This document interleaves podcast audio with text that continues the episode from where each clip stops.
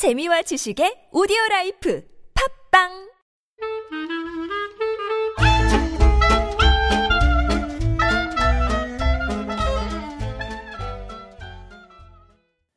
아들과 함께하는 독서가미노 팟캐스트 방송 그 처음 시작을 엽니다. 중고등학교 시절에 독서를 많이 하긴 해야 되지만 그럴 수 없는 형편과 사정이 대입 시험 때문에 어려움을 많이 겪게 되지요. 아들과 함께 읽은 책들을 함께 나누고 또 생각해 보는 그런 시간을 갖는 방송입니다. 우리 함께 방송하게 될 아들 자기 소개를 좀 해주시기 바랍니다. 안녕하십니까. 저는 강릉제일고등학교 2학년에 다니고 있는 이세빈이라고 합니다. 고등학교 2학년이면 학교 생활하기가 어떤가요? 재미있습니까? 음, 재미있기도 하고 힘든 때도 있지만 그래도 행복하게 지내려고 노력하는 중입니다. 그래요. 요즘엔 주로 뭘 하셨나요? 요즘에는 평소대로 공부도 하고 책도 읽지만 특히 요즘에는 축구에 빠져서 열심히 하고 있습니다. 그래요. 축구 팀 중에 혹시 좋아하는 팀이 있나요? 바르셀로나라고 하는 팀이 있습니다. 아, 그 팀에 또 좋아하는 선수도 있습니까?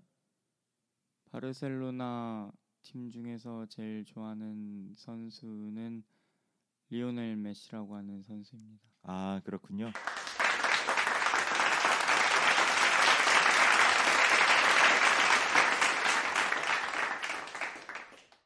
팟캐스트 방송 아들과 함께하는 독서가미노 그 처음을 시작하려고 하는데 어떤 마음이 있습니까?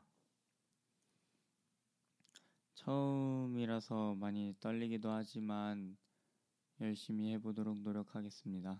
네, 좋습니다. 오늘 그 첫 번째 시간으로 시오노 나나미의 십자군 이야기 1권 함께 생각해보고 이야기를 나누어 보려고 합니다. 어, 시오노 나나미가 쓴 이 십자군 이야기 1권 언제 읽어봤나요?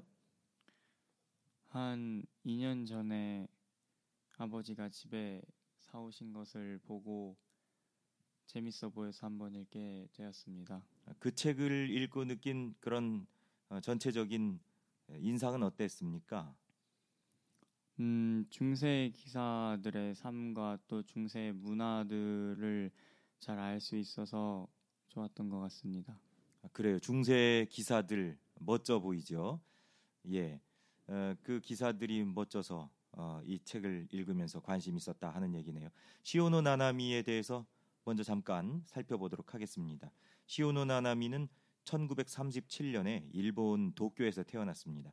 고등학교 시절에 호메로스의 일리아드를 통해서 유럽 신화 또 역사에 깊은 관심을 갖게 됐다고 하네요. 그런데 이분은 원래 대학에서 역사를 전공한 분이 아니라 철학을 전공했다고 합니다. 그래서 어, 이태리 로마에 가게 되고 독학으로 그 지역의 역사 또 르네상스 어, 공부를 했다고 합니다. 지금은 로마에서 살고 있다고 합니다. 1968년에 르네상스의 여자들이라고 하는 첫 작품을 열고요. 1970년에 채살의 보르자 혹은 우아한 냉혹이라고 하는 작품을 발표합니다. 채살의 보르자는 우리에게 익숙하지 않은 이름인데 혹시 알 수 있을까요? 채살의 보르자? 음, 마키아벨리의 군주로 네, 모델이라고만 알고 있습니다.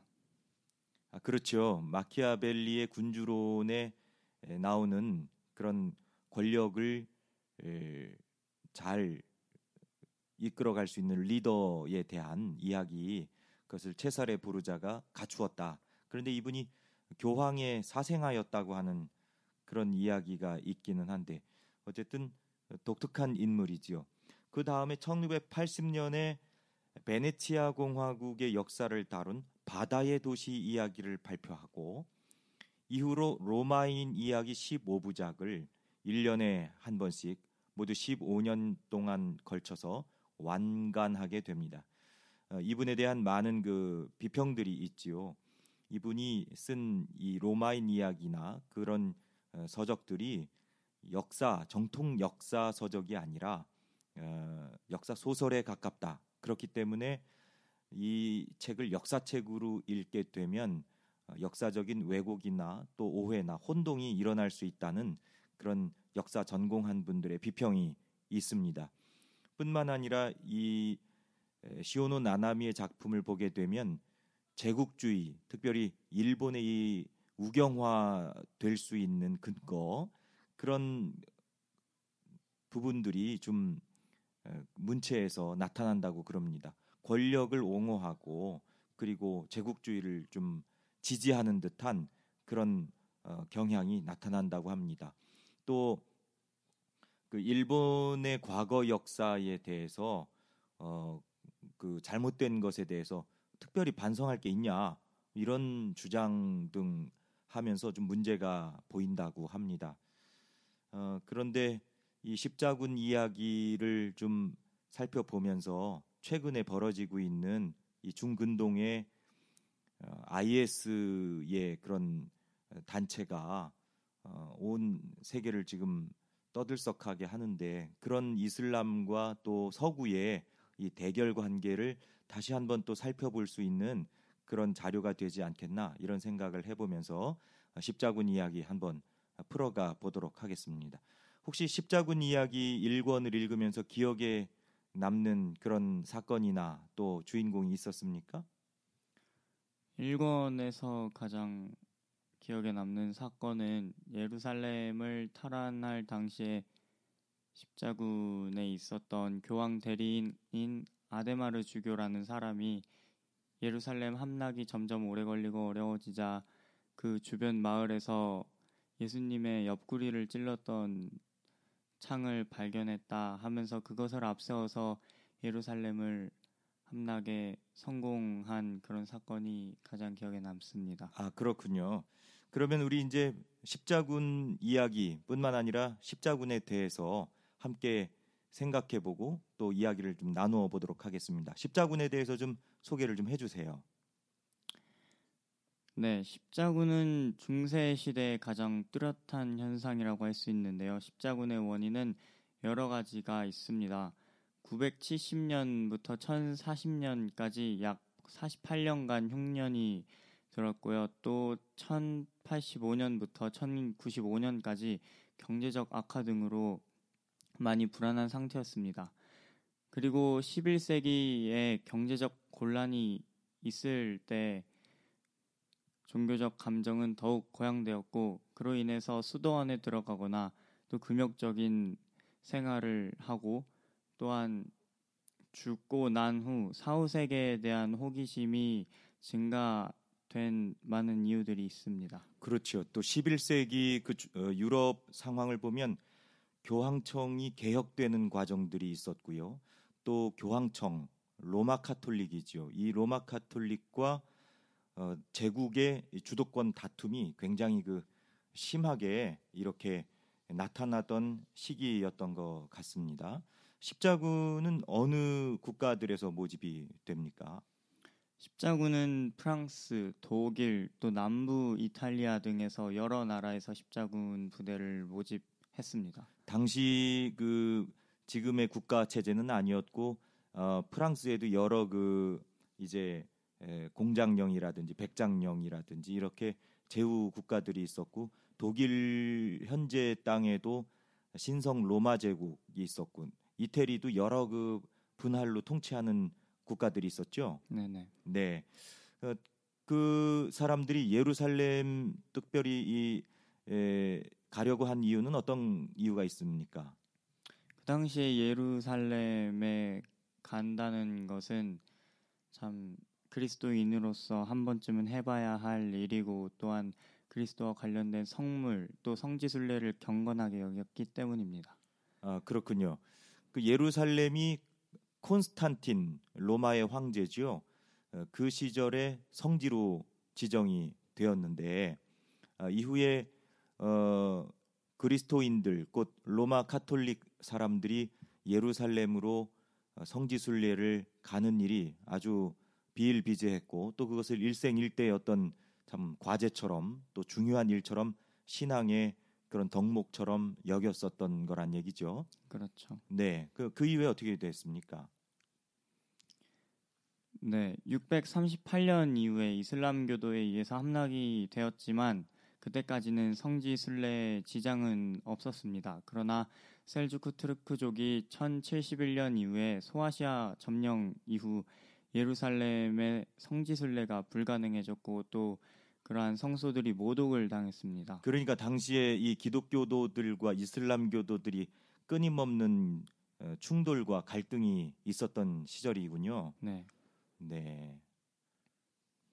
그리고 또 그 당시에 유럽의 정세를 보면 1060년부터 1090년까지 남부 이탈리아의 노르만족이 시실리를 이슬람교도에서 회복을 했고 또 1028년부터 1065년까지 카스티아의 페르디난드 1세가 이베리아 반도를 이슬람교도에 다시 재정복을 하는 레콘키스타라고 하는 전쟁이 일어나고 있었습니다.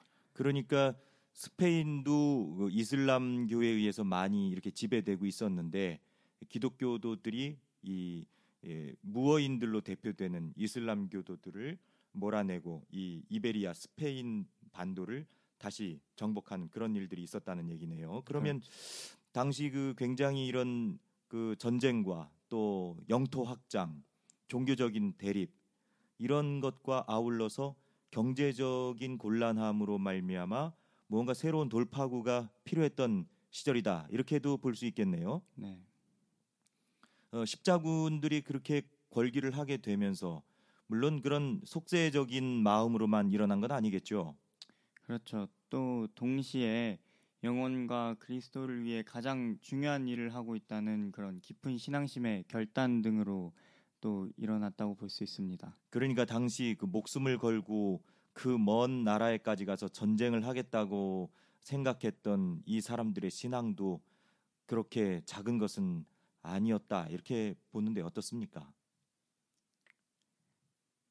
뭐 없지 않아 그런 마음이 있을 것 같다고 생각합니다. 그것을 교황청에서 뭐 이용했다 이렇게 보기까지는 그럴 수 있겠지만 어쨌든 교황청에서도 그런 외부적인 조건, 교황청의 권위를 높이는 그런 외부적인 조건이 필요했던 것 같아 보이네요.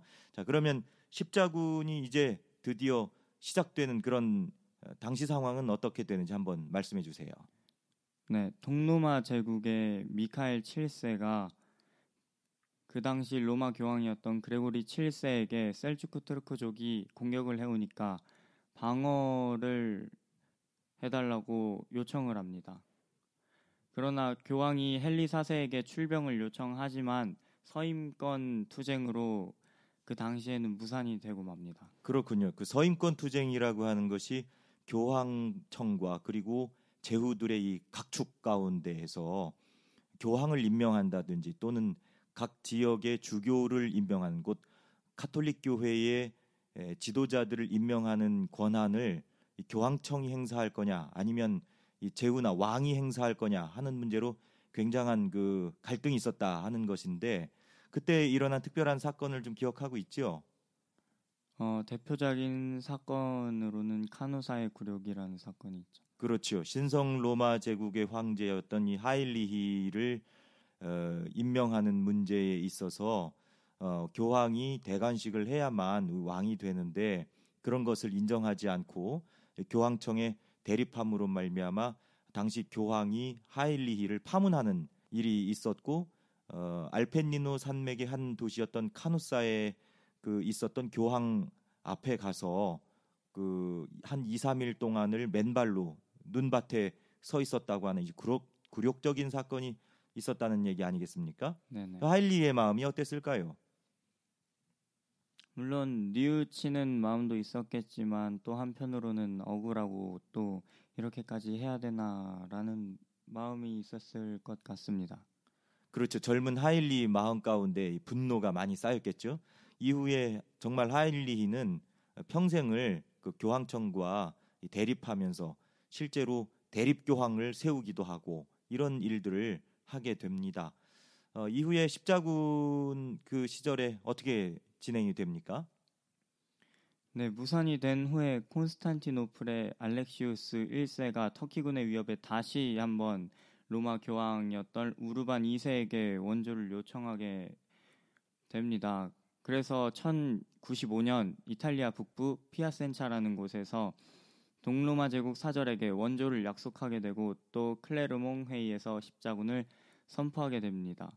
그에 따라서 십자군의 모든 참여자에게는 죄를 사해주는 면죄부를 약속하게 됩니다. 아, 아까 그러니까 속세적인 욕망이 아니라 이렇게 신앙적으로 십자군에 참여하면 모든 죄를 다 용서해 주겠다 하는 것이 유럽의 카톨릭 신도들에게는 굉장히 중요한 그런 명분이 되었군요. 네, 네. 네, 프랑스의 운둔자 수사였던 피에르가 평민들로 이루어진 농민 십자군을 조직해서 출병했으나 그 길을 거치면서 약탈을 일삼고 토, 포악한 일들을 하여서 여론이 그렇게 좋지 못했습니다. 어, 먼저 그 피에르 수사의 농민 십자군, 십자군 이야기 책에 보면 이제 민중 십자군이라고 이렇게 표현이 되는데 아, 좋지 못했군요. 먼저 그래도 콘스탄티노플을 거쳐야만 이 아, 아시아로 들어가게 되는데 그 콘스탄티노플에서 아시아로 들어가려면 해협을 하나 건너야 되잖아요.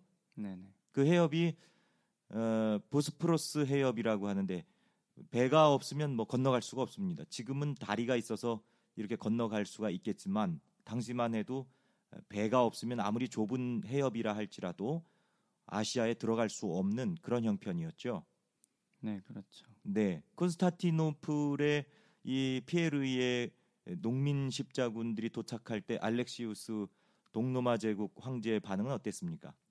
그 당시 알렉시우스는 민중 십자군의 몰골을 보고 거의 도움이 되지 않는다라고 판단을 해서 빨리 아시아 쪽으로 보내버리려고 시도를 하게 됩니다. 책을 보니까 이 알렉시우스 황제는 피에르의 군대를 콘스탄티노플로 들이지도 않고 바로 그냥 배를 태워서 소아시아로 보내버리게 되는 것이죠. 소아시아로 바로 보낸다고 하는 것은 결국 이슬람교도와 전격적으로 이제 마주치게 된다 그런 의미 아니겠습니까? 네, 그렇죠. 이렇게 해서 소아시아 니케아 근처로 들어간 민중 십자군은 터키군의 습격에 의해 거의 소멸되고 맙니다. 그 일부는 또 나중에 들어온 십자군 고드프리의 군에 합류가 되게 됩니다. 예, 이후에 그러면 정규 군대라고 할까요? 그렇게 조직된 군대가 어떻게 이제 출병을 하게 되죠? 아까 말씀드렸듯이 프랑스, 독일 또 남부 이탈리아 등에서 여러 제후들이 속속들이 이제 콘스탄티노플로 도착을 하게 되는데요. 그때 동로마 제국 황제 알렉시우스는 십자군 제후들에게 충성 서약을 약속하고 수송과 보스포러스의 옆 통과, 물자 보급 등을 약속하고 정복한 영지는 비잔틴의 영토가 되도록 요구를 했습니다. 아, 그 다시 한번 그걸 좀 설명해 보면 어, 십자군 제후들이 동로마 제국 황제에게 충성 서약을 하는 조건으로 수송이라든지 또는 보스프로스 해협을 건넌다든지 또는 물자를 지원하겠다 이런 약속을 한다는 것이죠. 그러면 십자군 제후들은 이미 그 본인들이 섬기고 있었던 왕들이 있었을 텐데 동로마 제국 황제에게 충성 서약을 한다는 것은 그의 신하가 된다는 것이고 결국 이 제후들이 영토를 얻게 된 것은 다시 이야기하면 동로마 제국의 영토가 된다. 아, 그러고 보니까 알렉시우스는 이 동로마 제국을 방어하는 데에 목적도 있었지만 자신의 영토를 확장하는 데도 이런 욕심이 있었다. 이렇게 보이는군요. 어, 그러면 제1차 십자군에 출병한 사람들의 면면을 좀 한번 살펴보면 좋겠는데요. 네, 로렌 공작 고드프리에와 그의 동생 보드엔과 웨스타스, 프랑스 남부군 툴루즈의 레몽, 이태리 노르만의 풀리아 공작 보헤문드와 그의 조카 탕크레디, 그리고 교황의 대리인 아데마르 주교, 또 프랑스 북부군 베르망두와 백작 위그, 노르망디 공작 로베르 와 그의 매제 블루아 백작 에티엔 또 플랑드르 백작 로베르 등이 있습니다. 많은 사람들이 참여하게 됐는데 이분들이 다 이제 군사를 이끌고 온 게 이제 기병 또 보병 이런 사람들이 군사를 이끌고 오므로 이제 한 10만 명 정도의 대군이었다. 이렇게 역사책은 기록을 하고 있는데 모두 일단 콘스탄티노플에 집결을 하게 되고 그리고 나서 알렉시우스의 충성 서약을 수락하고 그리고 보스프로스 해협을 결국 건너가게 되는군요. 그게 1097년 5월경으로 이렇게 볼 수가 있겠죠. 네네. 그렇게 보스프로스 해협을 건너서 니케아라는 도시를 함락시키고 또 이어서 도릴레움이라는 도시를 함락시키게 됩니다. 그렇게 가는 건 이제 소아시아의 내륙으로 중심부로 들어가게 되는 여정이죠. 네네. 그리고 코냐라는 곳에서는 터키군의 공격에 병력을 많이 손실하고 길을 틀어서 안디옥 방향으로 전환해서 안디옥을 함락하게 됩니다. 코냐는 이제 당시 이름으로는 이고니온이고 지금 이제 코냐인데 터키의 아주 중앙에 들어가 있는 곳이고 안디옥은 시리아와 터키의 그 마주 있는 지역에 안티오쿠스 곧 어, 바닷가 지중해로 이미 한참 들어온 곳인데 방향을 아주 급격하게 틀었군요. 그 방향을 급격하게 틀면 터키 남부를 가로지르는 그 산맥이 하나 있습니다. 그 산맥이 타우루스 산맥인데요. 해발 약 3,000m의 굉장히 험준하고 높은 산입니다.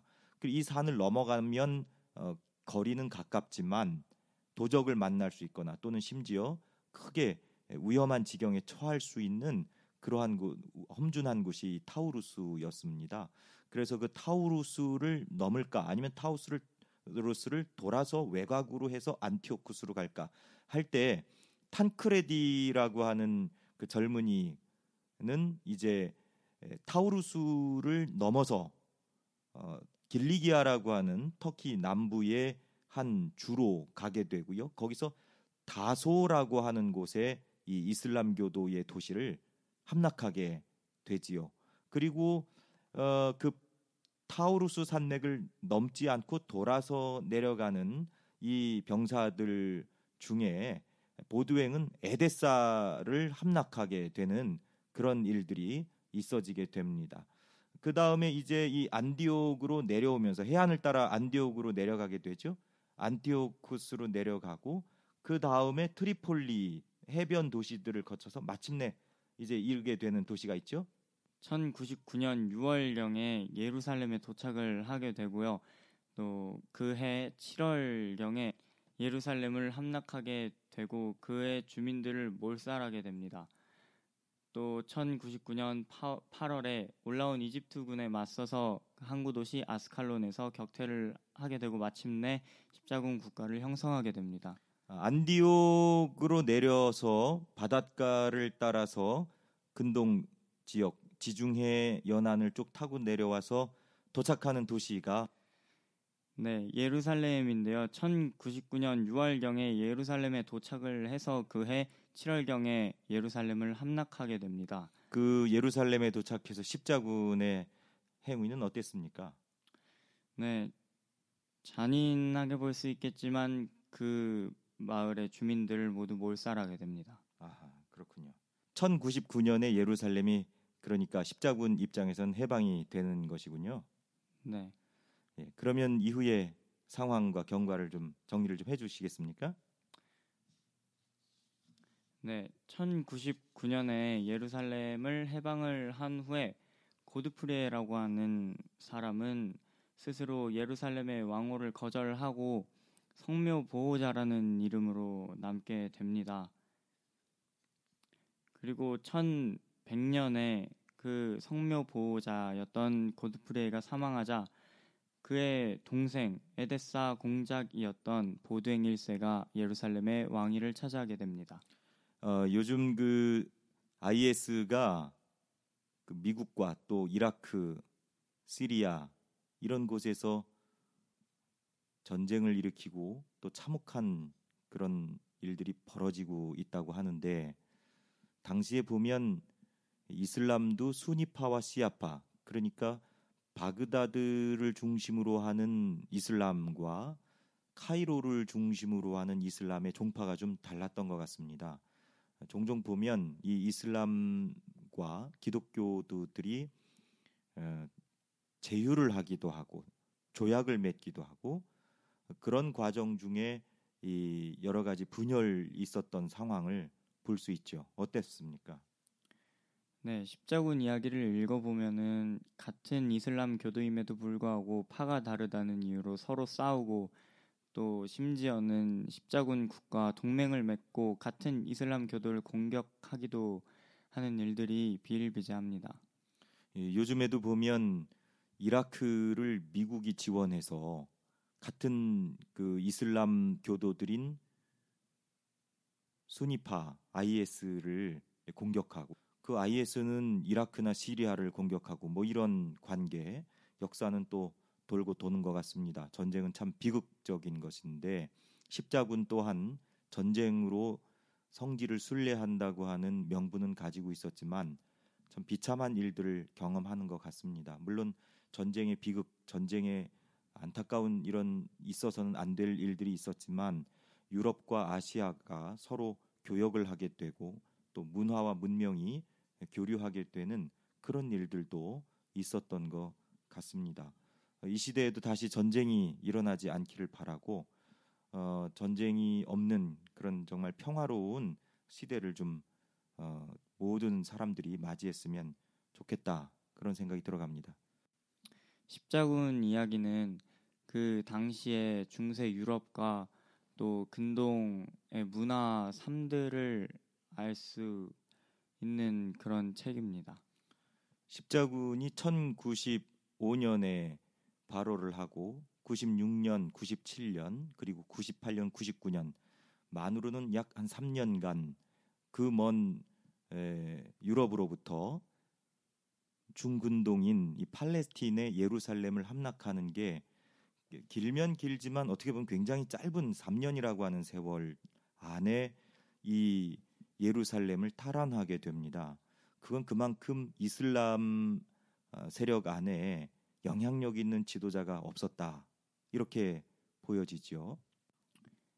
1차 십자군이 지난 후에 이슬람의 누레딘이라고 하는 지도자가 나타나게 되고 그에 이어서 또 살라딘이라고 하는 위대한 지도자가 나타나게 됩니다.